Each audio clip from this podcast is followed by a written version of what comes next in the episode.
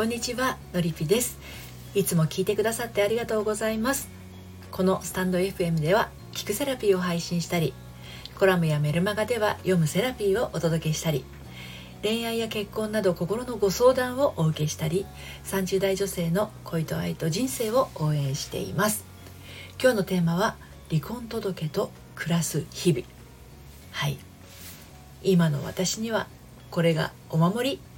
次元爆弾みたいだけどってね離婚届を自分の分だけサインして引き出しにしまい込んで、まあ、それをね、えー、抱えながら暮らす毎日ってどう思いますか？何かあったら叩きつけてやるんだからっていうふうに、まあ、離婚届をお守り代わりにしている夫婦って実は結構いらっしゃるようなんですよ。ただ今回お届けするお話はちょっと違っていてねあの旦那さんから離婚届をちらつかせられたある30代半ばの妻側のお話になります。で今日の内容は私の公式サイトのコラムでも綴っていますので読んでみたいなというあなたは概要欄のリンクから読んでみてください。で今日の、え内容も3つに分けてお話をしていきたいと思うんですけれど、えー、1つ目が夫から切り出された離婚話に凍る2つ目がやり直せるのかもうダメなのか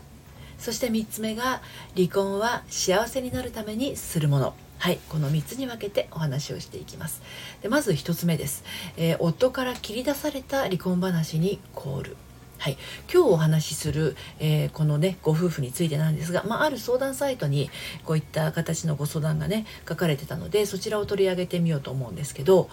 このご夫婦はですね夫側が離婚届を出してきて妻にこんな風に言います。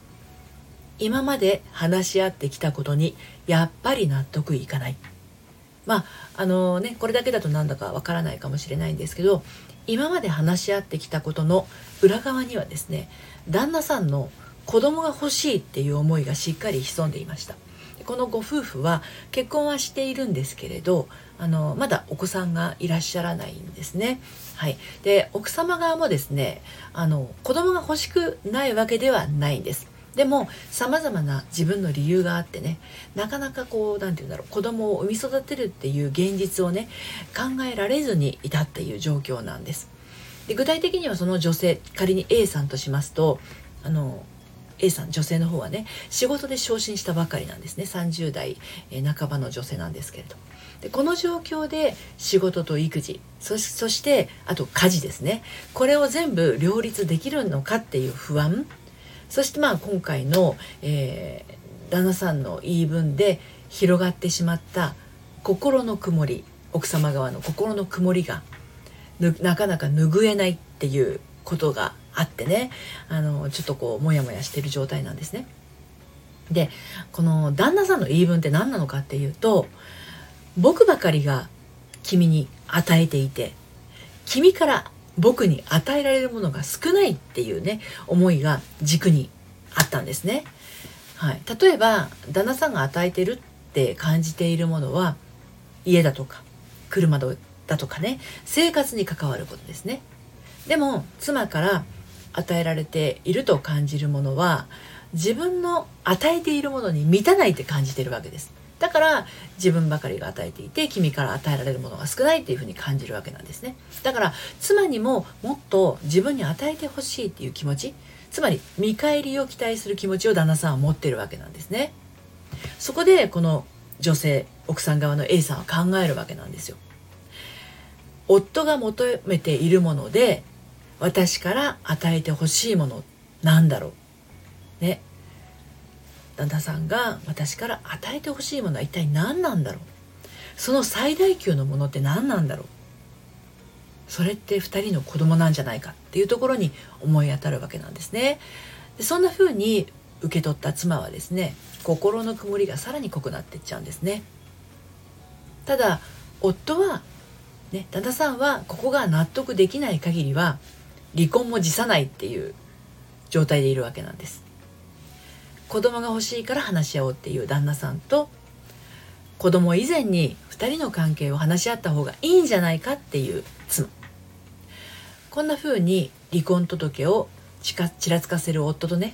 やっていけるんだろうかって妻は思うわけですね。確かにそうですよね。離婚するか結婚を続行するか子供を産むのか産まないなら離婚するのか。離婚したとしてどうなるのか？A さんはモヤモヤが広がるばかりなんです。もしあなただったらどうしますか？はい。で2つ目のやり直せるのかもうダメなのかっていうところについてお話をしていきますけどこのご夫婦の場合相手が望むもの自分が与えるものばかりを気にし合っていて肝心のことが見えてないんじゃないかなってちょっと思いますね。お互いが相手を自分の思う通りにならないことにイライラを感じていて相手が決定的に気分が悪くなるようなことを告げて屈服させようとしてるんですね。旦那さんは奥さんに子供を産まないなら離婚って言いますし奥さんは旦那さんに仕事と育児の両立が不安って言ってますね。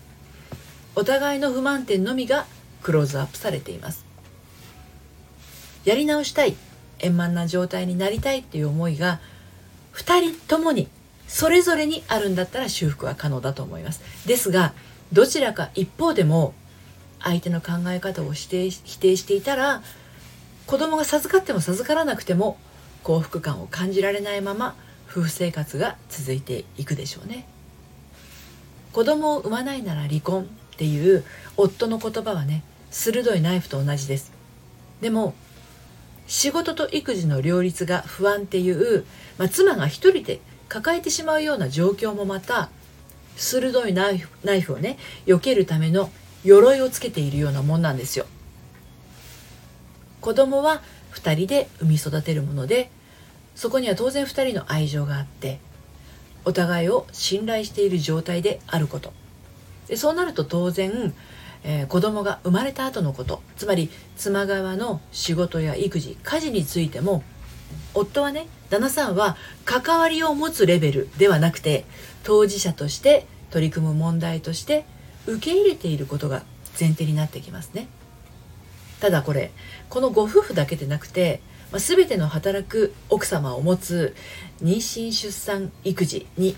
言えることなんですけどね。あのお互いの言いたいことだけを言えばこれいつまでたっても平行線になっちゃうと思うんですよ。はい、で3つ目の離婚は幸せになるためにするものについてお話をしますけどこの女性はね仮に離婚を選んだ場合30代半ばで再び結婚するような相手が見つかるのかどうか厳しさも考えていてためらいを持っていますでもねあの離婚を選ぶ時って先の心配はもちろん大事なんだけれど今より幸せになるためにするものっていうのを忘れちゃうと結婚生活を継続しても不幸離婚しても不幸っていうことになりかねません。で今この女性はあの離婚したいわけでも子供が産みたくないわけでも仕事に没頭したいわけでもないんですね。うん。はい。私そう感じるんですよ。